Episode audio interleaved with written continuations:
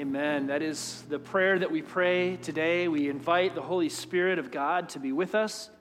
It is the presence of God's Spirit that makes us brothers and sisters in Christ. It is the presence of God's Spirit that unites us together into a spiritual family to learn about this love that God has given us, that we are invited to lavish on one another and to share that good news with a broken and a hurting world around us.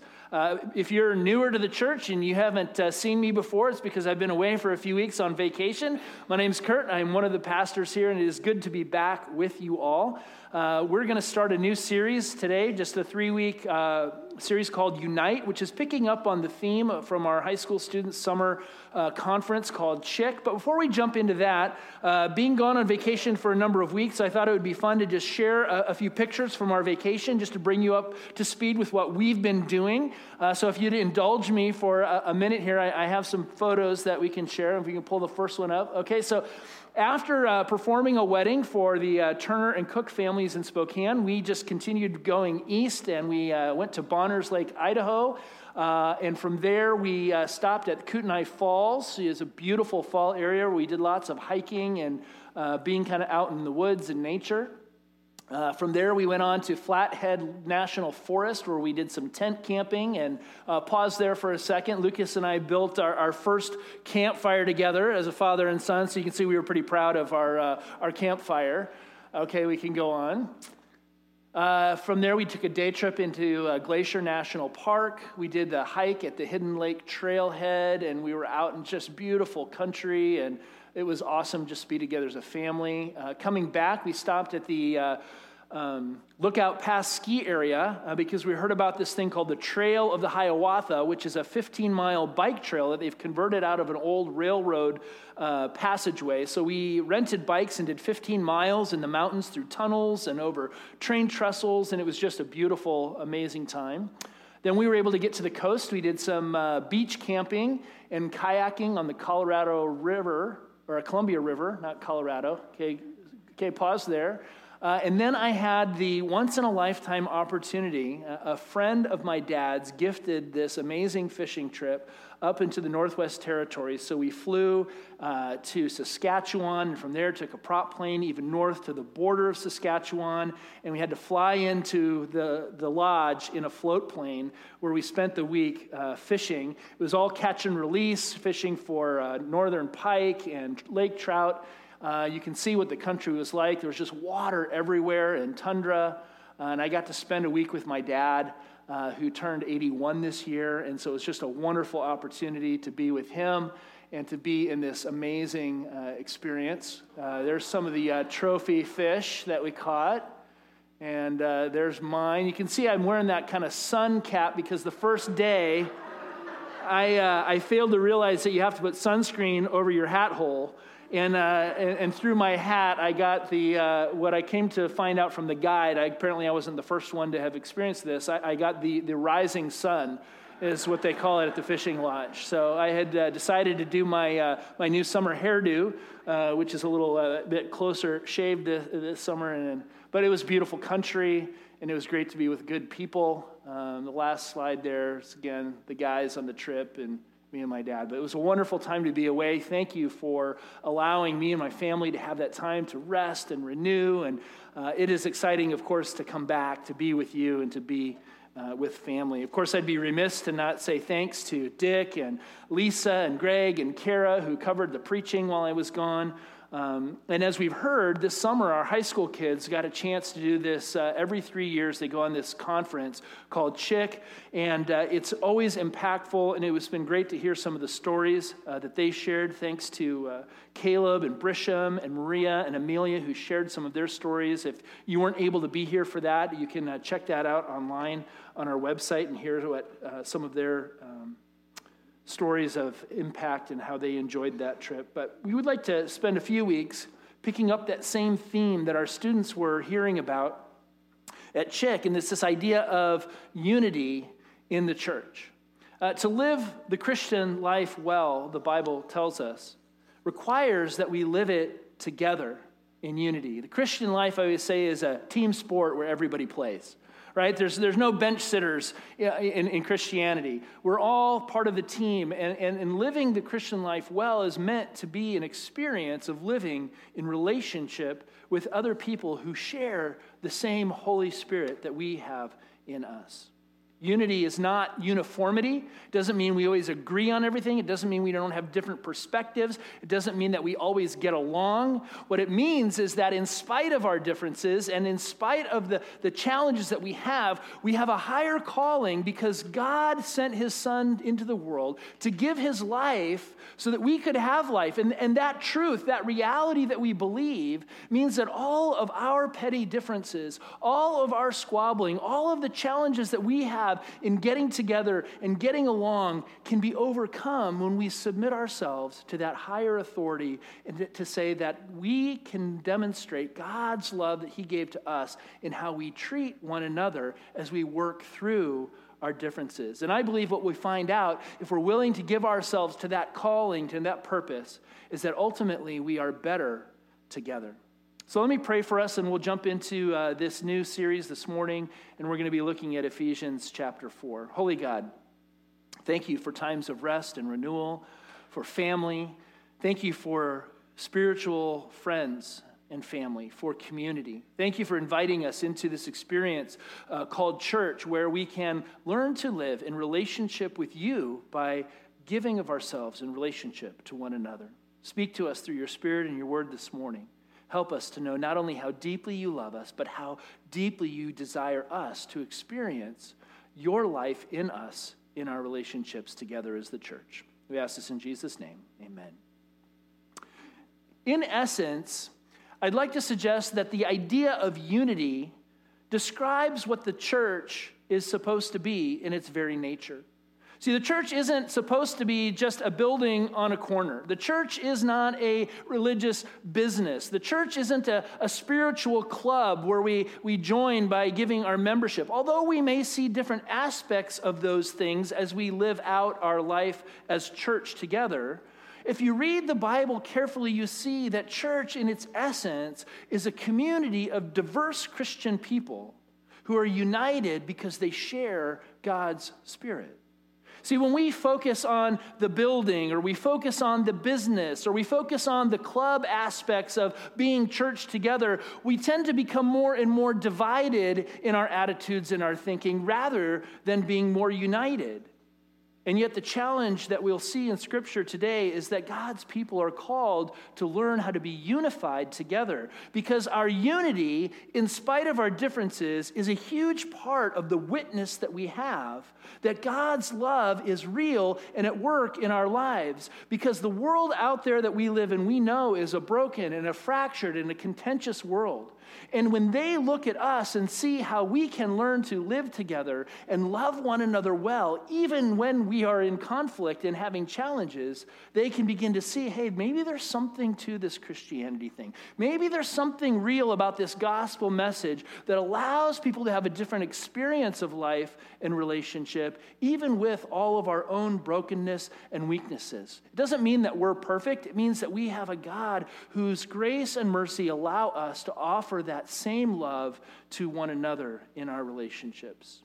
As we move forward into this new ministry season as a church and school picks up and we, we begin to have ministries come back online, if we desire to strengthen our church moving forward in our own spiritual lives as believers, I'd like to suggest for us this morning that we once again need to seek what the Apostle Paul says in Ephesians 4 3 to make every effort to, see, to keep the unity of the Spirit through the bond of peace. I invite you to turn there to Ephesians chapter 4. We're going to look at verses 1 through 6 this morning. Uh, if you want to uh, turn on your uh, digital flat screen Bible, you can do that. Uh, we have some Bibles in the, in the, uh, the pew racks, but we also will have it on the screen for you. You're writing the, to the church in Ephesus, Paul says in verse 1 of chapter 4 As a prisoner for the Lord, then, I urge you to live a life worthy of the calling you have received. Be completely humble and gentle. Be patient, bearing with one another in love. Make every effort to keep the unity of the Spirit through the bond of peace. There is one body and one Spirit. Just as you were called to one hope when you were called, one Lord, one faith, one baptism, one God and Father of all, who is over all and through all and in all. You see, Paul's concern at the beginning is to, to focus on how we live together as Christians has to be based on what we say we believe about who God is.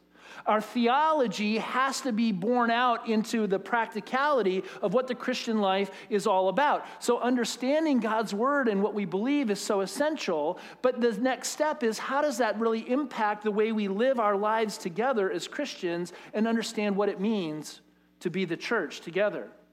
True unity can be a challenge if we're honest, right? I mean, so many issues threaten to undermine our sense of oneness as the body of Christ. In many places in our world today, we know that we struggle as a society with unity. We are broken and fractured in so many places, and, and there's so many different divisions and arguments going on. And, and, and you don't have to listen to the, the evening news very long to know that we as human beings really struggle with learning how to love one another well in spite of our differences. We don't have unity between differing groups, and sometimes even within existing groups, we have struggles. And, and all of this plays itself out in local churches and congregations as well. Now, to give us a sense of hopefully encouragement, an article in the, uh, the Christian Courier says it's difficult to find a church within the framework of New Testament history. If you think back to the early church, which we often idealize, right? If we could just get back to the early church, uh, you would struggle to find that they did not experience the same level of discord and challenges that we experience in the church today. Think of the church in Jerusalem that was troubled with Judaizers, or the Corinthian congregation that had their fractious elements that gave inordinate adulation to leaders or even the beloved Philippian church that had its Euodia and Syntyche problem. These examples are by no means exhaust the list. In fact, if you go through and you read much of the New Testament letters, most of the letters were written by leaders to churches who were having struggles. They were having problems, and so the letters were written to address the challenges that we face as human beings who are broken and flawed, trying to live into this idea of what does it mean to love one another well, by, based on this model of love that God has revealed in his son Jesus.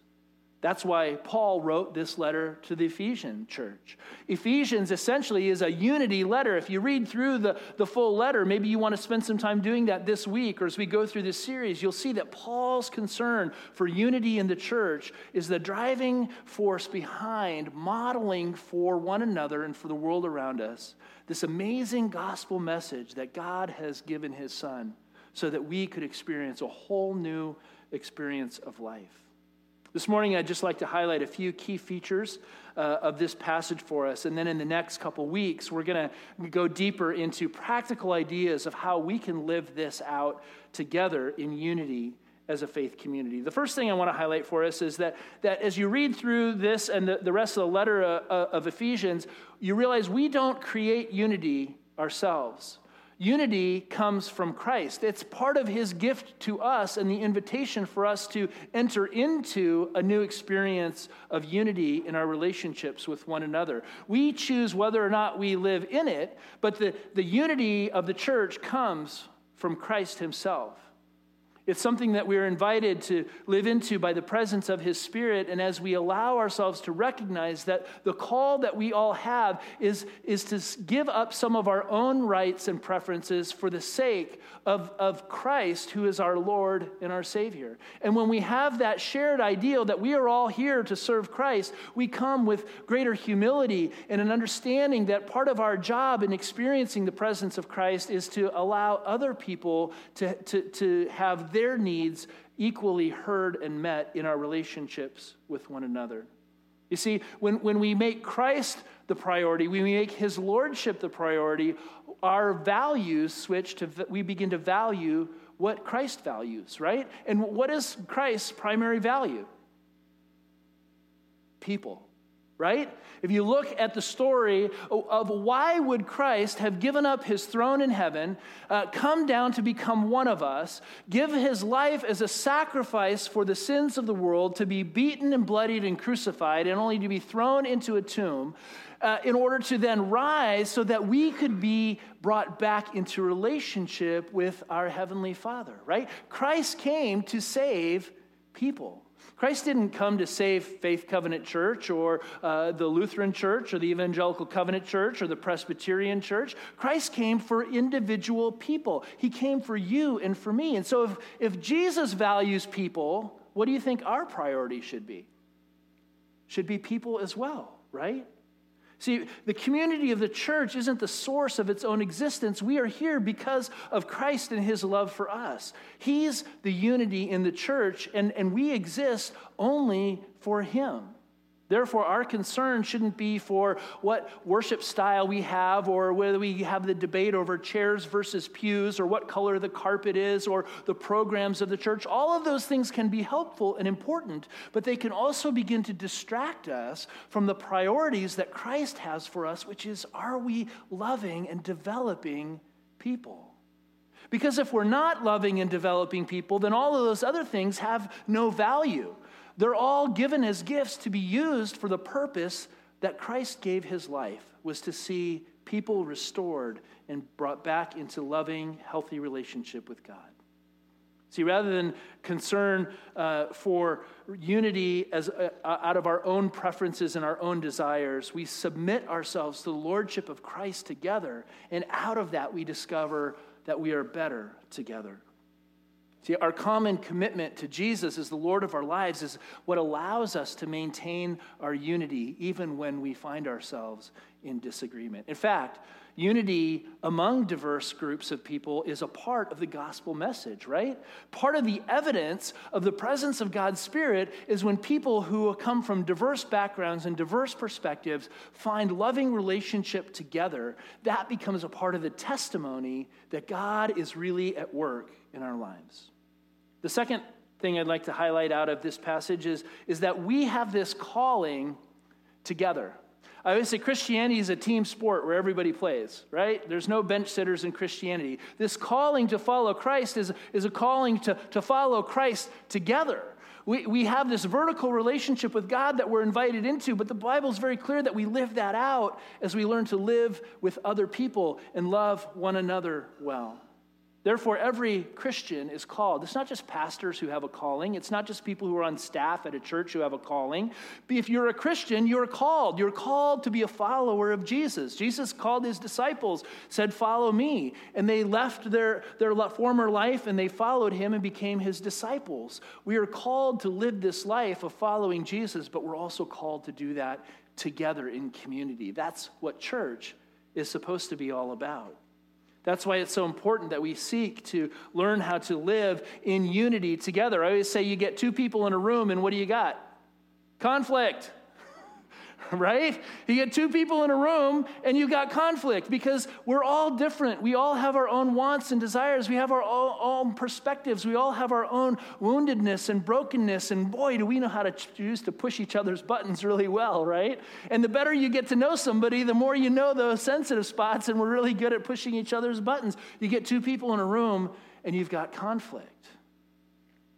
You see, God knows how we're wired. God knows our weaknesses. God made you and me. And so He has designed His Spirit to be the modifying force to help us to overcome those broken places in our lives. So even though we are not perfect in this, we can begin to grow and experience a greater level of health in our relationships with one another. And you know what happens? The healthier we get in our relationships, the greater the ministries of the church expand because God can use us to be a blessing to others around us. That leads us really to the third kind of related point is that Christianity, in and of itself, is really a relational religion, right? The, the core of Christianity is that we're invited back into a relationship with God, and then that puts us into relationship with other people. As Christians, we share an identity in our relationship with Christ, and therefore we're invited to give our lives as a part of a community of people to help one another experience greater health and wholeness in our lives. We can't live this out individually, and we need each other to pursue the mission and the ministries of the church. Klyne Snodgrass, in his commentary on Ephesians, says Paul stresses that every Christian is responsible to build up the church. Let me say that again. Every Christian is responsible to help build up the church. We have all received grace for ministry and must live worthy of our calling. We're all expected to work to strengthen the church, and only as each person fulfills his or her calling is the church truly strong. See, see, God is a relational God. God exists in, in a trinity of relationship within Himself as Father, Son, and Holy Spirit. And that relational identity of God's character is the same relationship He invites us to live into together as well. And as we think about building up the church, it's not building up the programs of the church, it's building up the people of the church. And, and, and, I have to share with you a confession that I've been struggling this summer as I've been anticipating a new ministry year ahead. And there's this tension that I have that, that, that I, I, am struggling to resolve. And, and a part of this season and this series, I'd love for us to begin to prayerfully be thinking together where God might be leading us as a faith community in this season ahead. And here, here's the tension. You know, I've been saying for several years now discipleship isn't one of the things that we do, right? It's the one thing that we do. And everything that we do is about discipleship. And, and what that means is that, yes, programs are important, worship services are important, uh, uh, chairs and pews are important. All of the things that we do as a church are important if they're tools in helping us to develop disciples of Jesus. If they're focused on connecting people in life giving relationships that allow us to experience the newness of Christ. Now, the challenge is, we can do so many of these things that we call church that actually distract us from doing that core thing of really developing people. And so, my challenge as a pastor and, and my tension for us as a church is what do we need to do in the season ahead that's going to allow us to cut through the clutter of churchiness and really get down to the bare bones question are we really growing as disciples of Jesus? And are we really helping one another to grow in our faith? Because if that's not happening, all this other stuff has no real value, right? It's all just religious show, it's all just glitz and glamour on the surface. The core issue of unity in the church is are we helping one another to grow in our faith? Jesus' famous statements in uh, John 17 at the end of his life, he's, he's preparing to go to the cross and he's praying for his disciples, is that he's praying that they will experience unity in the same way that he experienced unity with his Father, right? My prayer, he said, is that they will be one, Father, as you and I are one. The unity that God has in his Father, Son, and Holy Spirit nature is the same unity he prayed for his disciples to experience in their relationships with one another. And then the big question is why? Why did he pray this? In the end, he says, so that the world will know that you sent me. You see, our experience of life giving relationship with one another in discipleship to Jesus is our testimony to the world that God is alive and well and at work at Faith Covenant Church, at work in Sumner, Washington, at work in East Pierce County, as we develop relationships of love and unity, even in the spite of our differences and our brokenness we become a testimony to a world that is in desperate need of finding a better way of living life and relationships together. Which really leads me to the last observation I'd like to make for this morning is that ultimately, unity is God's life manifesting itself in our lives.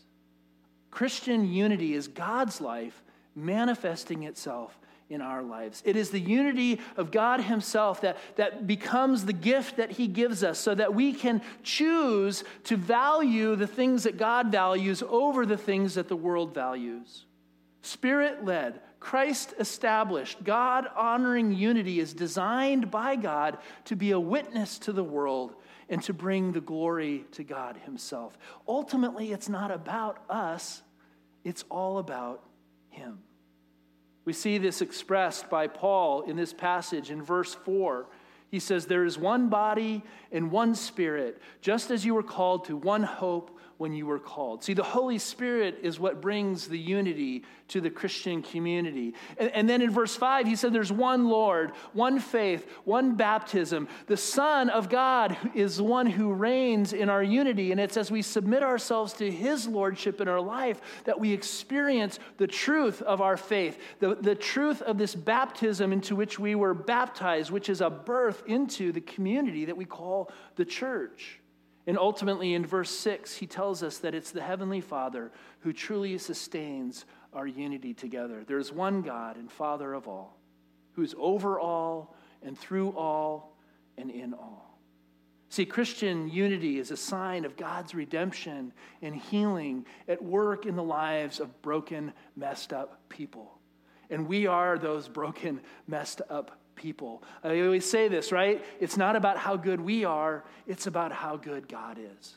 And when we can offer the love and the grace and the mercy for one another that God has showed up, even in our messed upness and our brokenness, we are demonstrating that there's a greater vision for how we can experience peace and unity through forgiveness and grace that God has demonstrated in His Son, Jesus.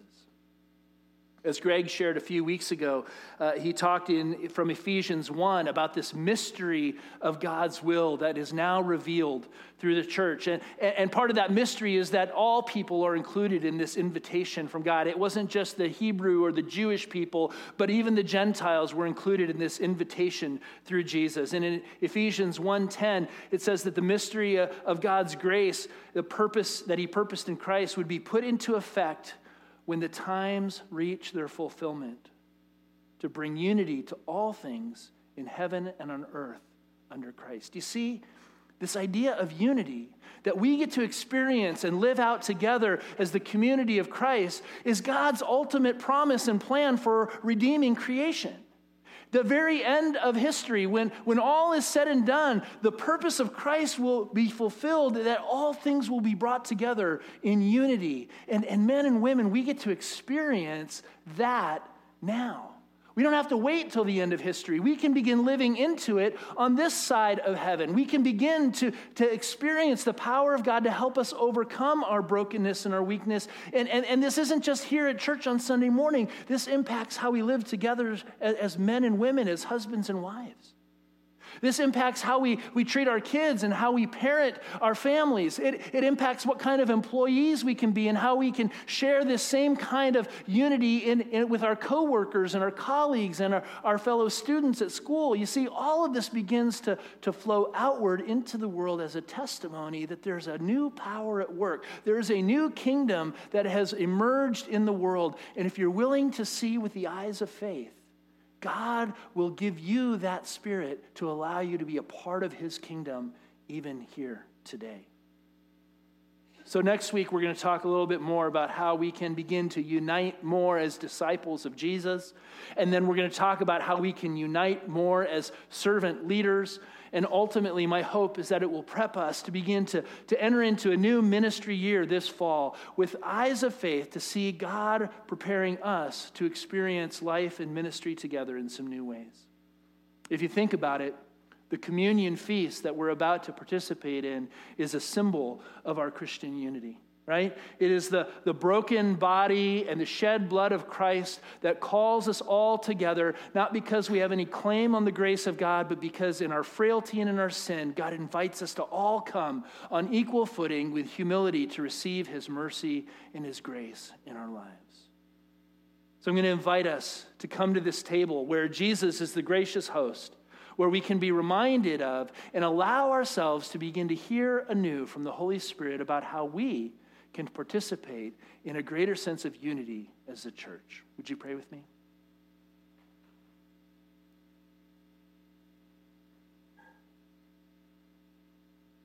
God, we know how easy it is for us to get focused on the wrong things. How, in all of our good intentions, we can be distracted by the values of this world and we can be hurt by the behaviors of other people.